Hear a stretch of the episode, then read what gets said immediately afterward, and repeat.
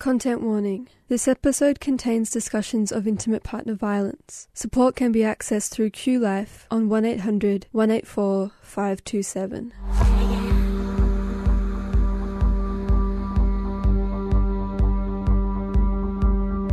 It was classic gaslighting, but it just was really hard to sort of see it at the time. And, you know, by the end of it, you would be like apologizing and being like, sorry, I should trust you, and like genuinely feeling that as well and like internalizing it.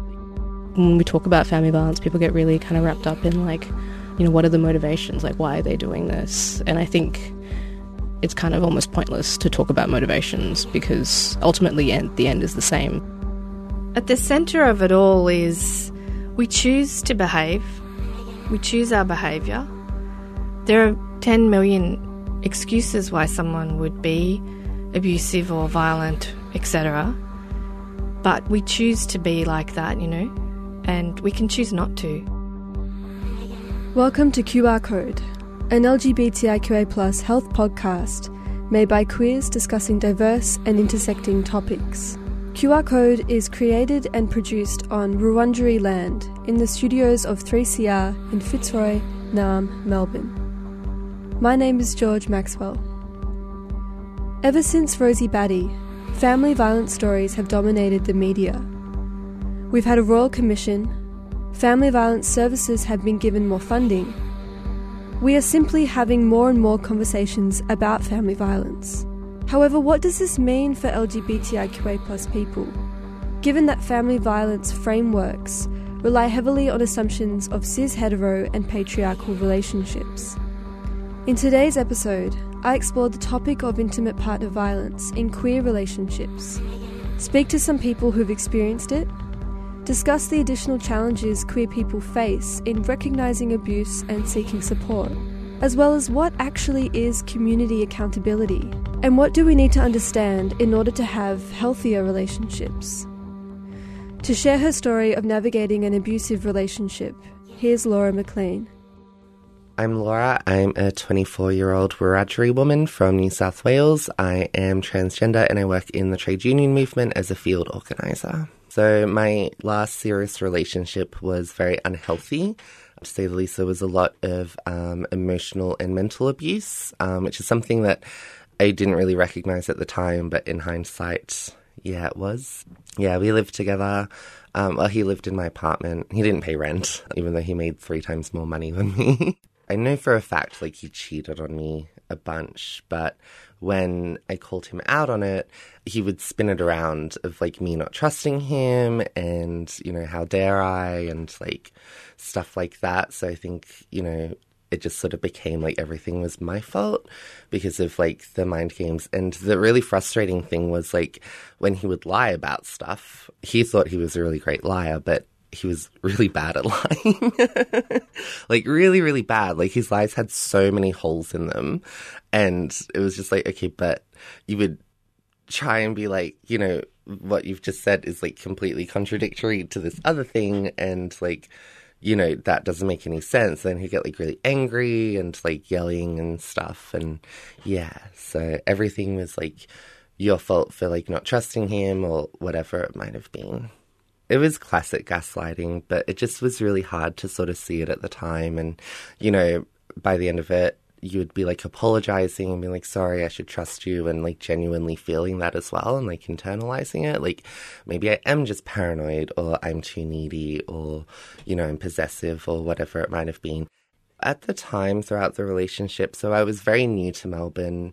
I didn't really have any close friends. Um, I was working in the finance industry and was really struggling to make connections um, with people in that. So I, I, was also very isolated throughout the relationship. And yeah, so I didn't really have any friends. I had like work colleagues who would sort of be like, well, he's a dickhead, you should probably like leave him. But then I didn't want to be alone and uh, stuff like that. And my mom was like, he's a dickhead. you should leave him. But I think, yeah, so we broke up like a couple of times towards the end, but it wasn't until like I finally kicked him out of my house that it was like officially over. Yeah, so I don't know, it was just all very difficult.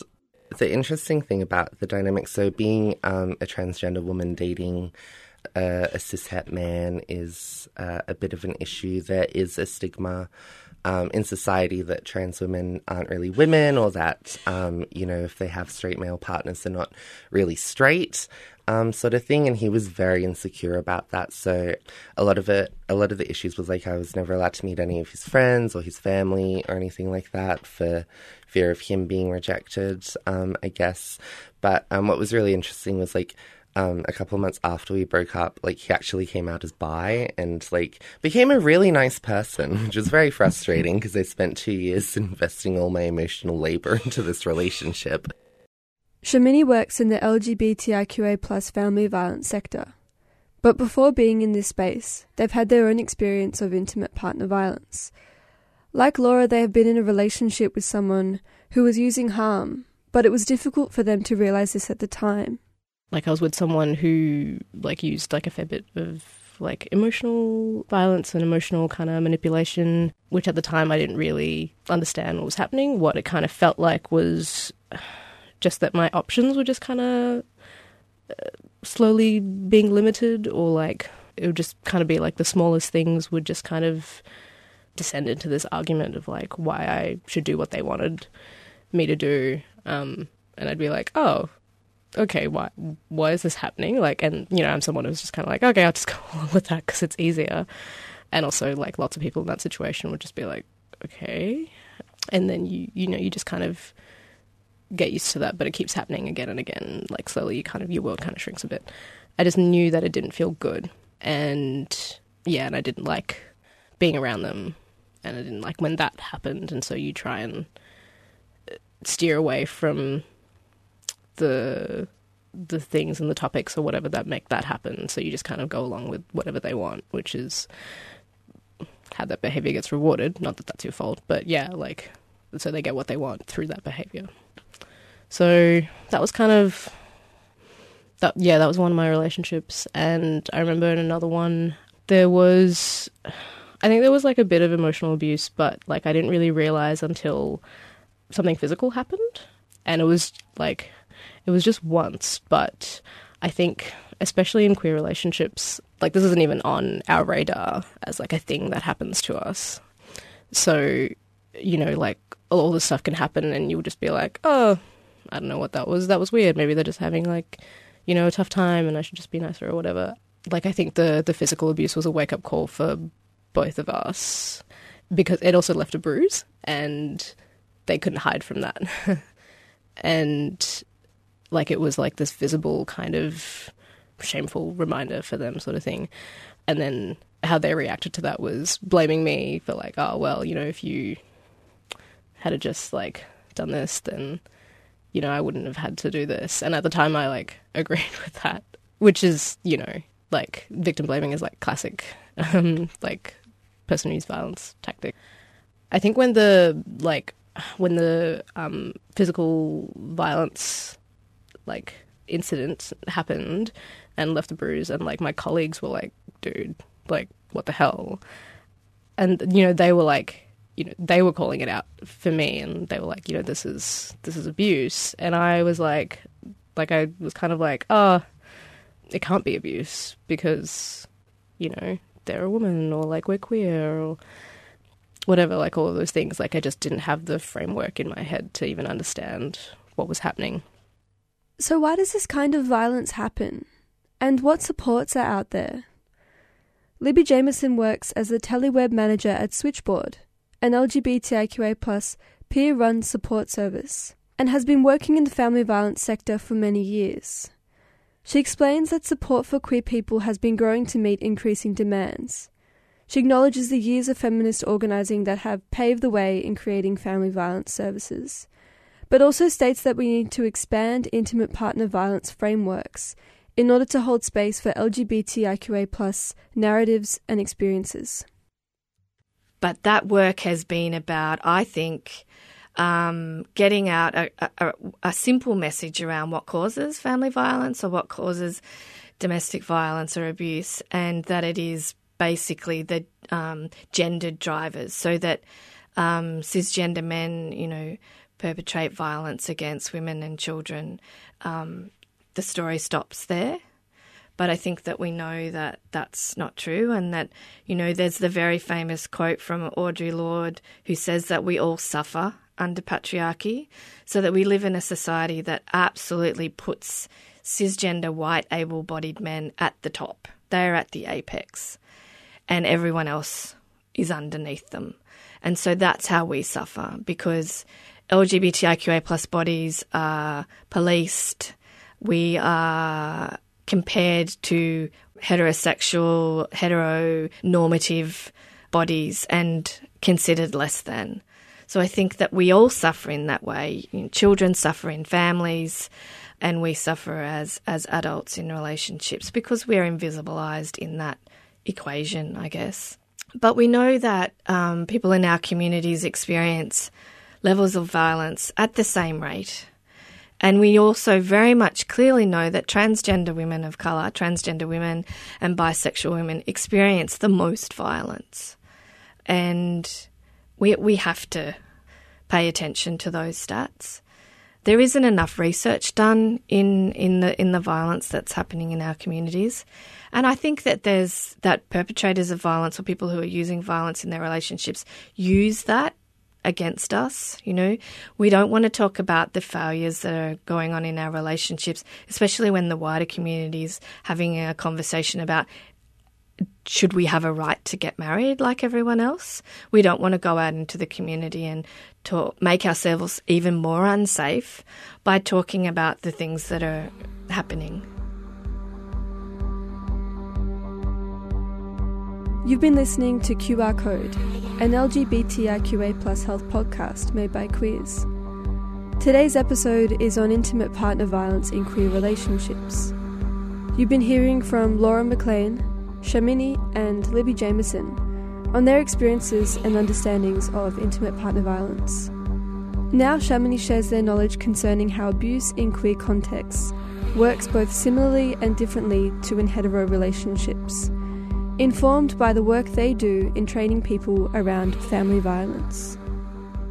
Like a lot of the warning signs that pop up in heterosexual relationships as like red flags of like, oh, I'm really concerned about this relationship, and you know, people are getting more and more isolated and less available support. That stuff happens in queer relationships all the time. And we are already isolated. We're already isolated by you know, the fact that we're not out, um, maybe at work or at, or to you know certain family members or at sport or whatever. There's lots of stats around that because like we're we're further isolated, you know, due to the fact that there's you know like less of us, so to speak, and so there's there's like more intensity in our relationships. There's more like we have to stay together or like you know you're the one, that's it. Both contexts and both like hetero cisgendered relationships and like and in queer relationships, you know, violence like violence is like can happen in in any relationship. Like it is just about power and control. And when we, you know, we do this training, we talk about, you know, there are sometimes like ready-made power imbalances for people who use violence to take advantage of. Um, so, like you know, in a cisgender heterosexual relationship, there is the obvious power imbalance um, between a man and a woman, but it's also about so, and there can be you know power imbalances in queer relationships as well, based on things that aren't gender, things like you know financial position, things you know. So there's uh, there's like you know who's who's a carer, like there's, there's lots of different stuff. There's so many different power imbalances in the world, but ultimately it's about there's power and there's also entitlement. You don't necessarily need a power imbalance for someone to feel entitled to, you know, your time, your resources, um, your body, your anything. And when that starts happening and it and it keeps happening, that's what abuse looks like. And it doesn't. I think there's a real misconception sometimes of like, oh, like you know, like if if someone's like not like towering above me and like yelling at me, that's that's not abuse, and it's like abuse can be really subtle. You know, it could just be you know someone you know telling you they'll take pills if you don't stay with them, like you know the whole night. You know, we often think of like someone using violence as someone big and scary, and there's lots of different ways you can enact violence on someone. Some some some victims of violence don't like see themselves as violence. They see themselves as a carer of someone who is very unwell or like needs help um, and things. And so when we talk about family violence, people get really kind of wrapped up in like, you know, what are the motivations? Like, why are they doing this? And I think it's kind of almost pointless to talk about motivations because ultimately, at the end is the same. Some people go, oh, maybe it's jealousy or like alcohol or it's money or it's something. It's like, yep, those can be some enablers of violence, but ultimately it doesn't matter. Like ultimately it's happening and the impact on you is still very real. And that that still means that you need some help. Shamini makes another important point that whilst there's not a lot of research on this, anecdotally we know that QTPOC people, which stands for queer, trans, and intersex people of colour, face additional issues in relationships. I mean, I can only speak, you know, queer people of colour. You know, you you accept what like the love that you can get in a way and and what people are are giving you and things and i remember like reading there was like a it's like a multicultural queers in australia kind of book that was like a bit of a textbook for a while from the 90s and you know it was talking about all these um you know QTPOCs who were just like yeah like got a boyfriend and yeah, sometimes he's a bit, you know, racist, but it's fine, and like all this kind of stuff. And I think things have gotten a lot better. And I think that's, you know, currently where, um, uh, you know, like with with some with some trans folks, where you're like, you know, yep, I am experiencing this, but you know, it's it's not as bad as some of my mates who've got it much worse. And you know, this is this is the love that I can get, and it's it's it, it it's nice and it'll do for now and that sort of stuff. So like it's it's it's a pretty sad state, and when we hear that stuff, like sort of where you can't really like it's you know a lot of it's anecdotal and, and things like that, and you just go, yeah, like this shouldn't this shouldn't be happening, and that shouldn't be the love that you get. Like Shamini, Libby comments on how violence can be excused, issues of entitlement, and the fact that if we are using harm against a partner, we do have a choice to stop. Power and control is a really is at the heart of understanding family and intimate partner violence. So one person's aim to have control and power over another person's and the way they do it. There's a myriad of ways that um, someone can try and control you um, and get their needs met first. And for me, it comes back to that choice. You know, we hear a lot of excuses around what's going on when when someone's using violence in a relationship. I didn't mean it. You know, you made me do it. Um, I was drunk, or I was taking other, you know, drugs, or um, I had my had a terrible childhood. I've got, you know, I'm depressed, etc. There are all these reasons that people will pose around why they are behaving badly, in inverted commas. But fundamentally, it comes back to my needs are more important than yours, and I'm going to get my needs met first. At the centre of it all is we choose to behave, we choose our behaviour. There are 10 million excuses why someone would be abusive or violent, etc. But we choose to be like that, you know, and we can choose not to.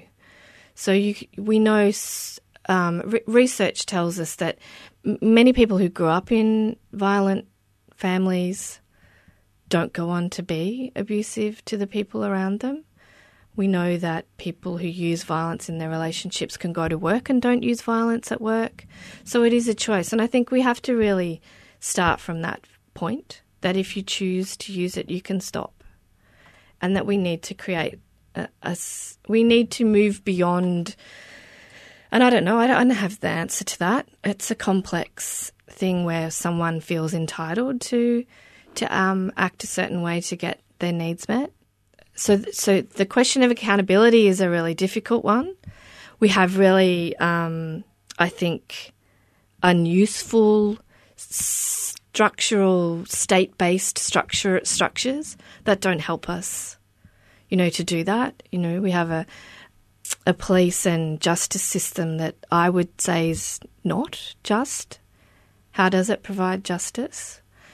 And you know, there's only one way of doing it, and that's that doesn't f- suit all of us, does it? What other options do we have to keep ourselves safe and hold people accountable? what can community accountability look like? Laura unpacks accountability and why the stigma of straight cis men dating trans women needs to be addressed in order to reduce violence against trans women. Cishet men who are attracted or in a relationship with a trans woman, I think it's really, really important for them to be open about that and normalize it, you know, for what it is and be comfortable um, in their own sexuality whether that's still straight or bi or whatever it might be, but actually being open, like, yeah, this is my partner and blah, blah, blah, and destigmatizing it, which will make the lives of trans women a lot safer because, you know, there won't be all of this like fragile masculinity and insecurity, like, you know, you, seeing a guy and then like you know after you have sex and he gets all ashamed and then like actively violent is like really terrifying. It's like oh my god is he gonna murder me? And then is he gonna say that i trapped him and it, he didn't know you know? I know for me like i don't see any any healthy or positive relationships between straight trans women and and men at all in the media or like anywhere. But when you do see relationships portrayed with trans people involved in the media, it's never nice. I can't really think of any TV show or anything where it's been like, oh, that's so nice and happy. But I've seen, you know, the hurt and the trauma and being like, yes, I relate to that. I think men need to start holding each other to account a bit better. I'm really lucky that the men in my life that I'm close friends with are like that and they actively um, work to foster that sort of community and work to make shit men less shit, um, I suppose, which is which is really cool, and you know have sort of been witness to it. Like one of our really good comrades now used to be like very like right wing, bit of a misogynist, uh, etc. And uh, my friends circle taking him in and like fostering positive male relationships and positive like maleness, like not toxic masculinity, but like positive masculinity has really shifted him and now he's like his solid comrade who like is uh, an ally for sex worker rights, for trans rights, um, you know, and comes out and does the things and does the work, which is really cool. So I think community is a really big, um, big part of it. You know, the the saying that strong communities make police redundant. Um, I think we all need to be working towards stronger communities and especially stronger male communities um, where they do hold each other to account and they are actively working to make make things better and safer for women. I think it's really important. Accountability sounds great in theory. However, there are definitely some challenges to having these kinds of conversations with friends, as Shamini explains. I think sometimes people have a very like I've got to stay, you know, like someone's relationship is someone's is their own business. Like I can't get involved and people aren't going to like that and that sort of stuff. And that might be, you know, true. People might get really defensive. They might not be ready to hear, you know, that their relationship is unhealthy or there's like unhealthy things going on. But it's like, I think if people are really concerned about what's happening, like, and, you know, your mate's pulling away and like, you know, pulling closer into this, you know, valid relationship, the the best thing you can do is just keep reminding them that you're there because the person using violence might very well be saying things like, no one likes you anyway, no one's here for you. They're just pretending. They don't even want you around. I'm the only one that wants you around. Like, you know, like, and you're not like worth very much and blah, blah. Like, like the best thing you can do is just keep reinforcing that you are there and that you do care. And yeah, and like, I think if we, as a queer culture, like got to a place where it was normal to, to check in with each other and like, you know, like like you know, call people in about their behaviors as well. Like call your friends in about their behaviors. Because the thing is, like, we're not because we're not educated around uh, what healthy and unhealthy look relationships look like in in our communities. What you know, healthy conflict resolution is. You know, uh, what are some ways that like mental health stuff can be like weaponized? you know like that that's an abuse tactic that's not someone's mental health it's you know like so because we're not educated about that stuff like you know, we're not we're not talking about like terrible, horrible people doing this stuff. We're talking about our friends and, and our family, like our queer family. And what about for ourselves? How might we address using harm in our own relationships? Libby talks about power, consent, and the importance of unlearning in order to navigate healthier relationships. It's about communication and consent. and to not assume that your un- your values and your understanding of the way the world works is the same as your if you're in relationships with people with other people. So it's talking about you know how how interactions and and values, but also talking about power. Who talks about power in their relationships? Um, you know, if I think about it for myself, it's like it's not a conversation that I have very often. I think that often when you're getting newly getting into a relationship with someone, you might talk about consent then. Is this okay? Is that okay? How do you feel about this? But then we get into these grooves with people and we stop talking about it. We elevate our needs over others. And we see that happening. We see that mimicked in, you know, in, in heterosexual relationships. Who role models healthy behavior to us? Who teaches us how to do that. I, I'm really encouraged in the preventative space where younger people are learning about healthy relationships at school. I'm really encouraged to hear young children, five year olds, talking about their bodily autonomy and saying, No, that you can't do that to me. That's my body. I choose. I, I never learnt that at school. So that's something, that's a start that we give children the language and they practice that what does it mean for us as adults? It's there's a there's a lot to unpack. There's a lot to unlearn about being in a, a relationship that's equal and full of equity.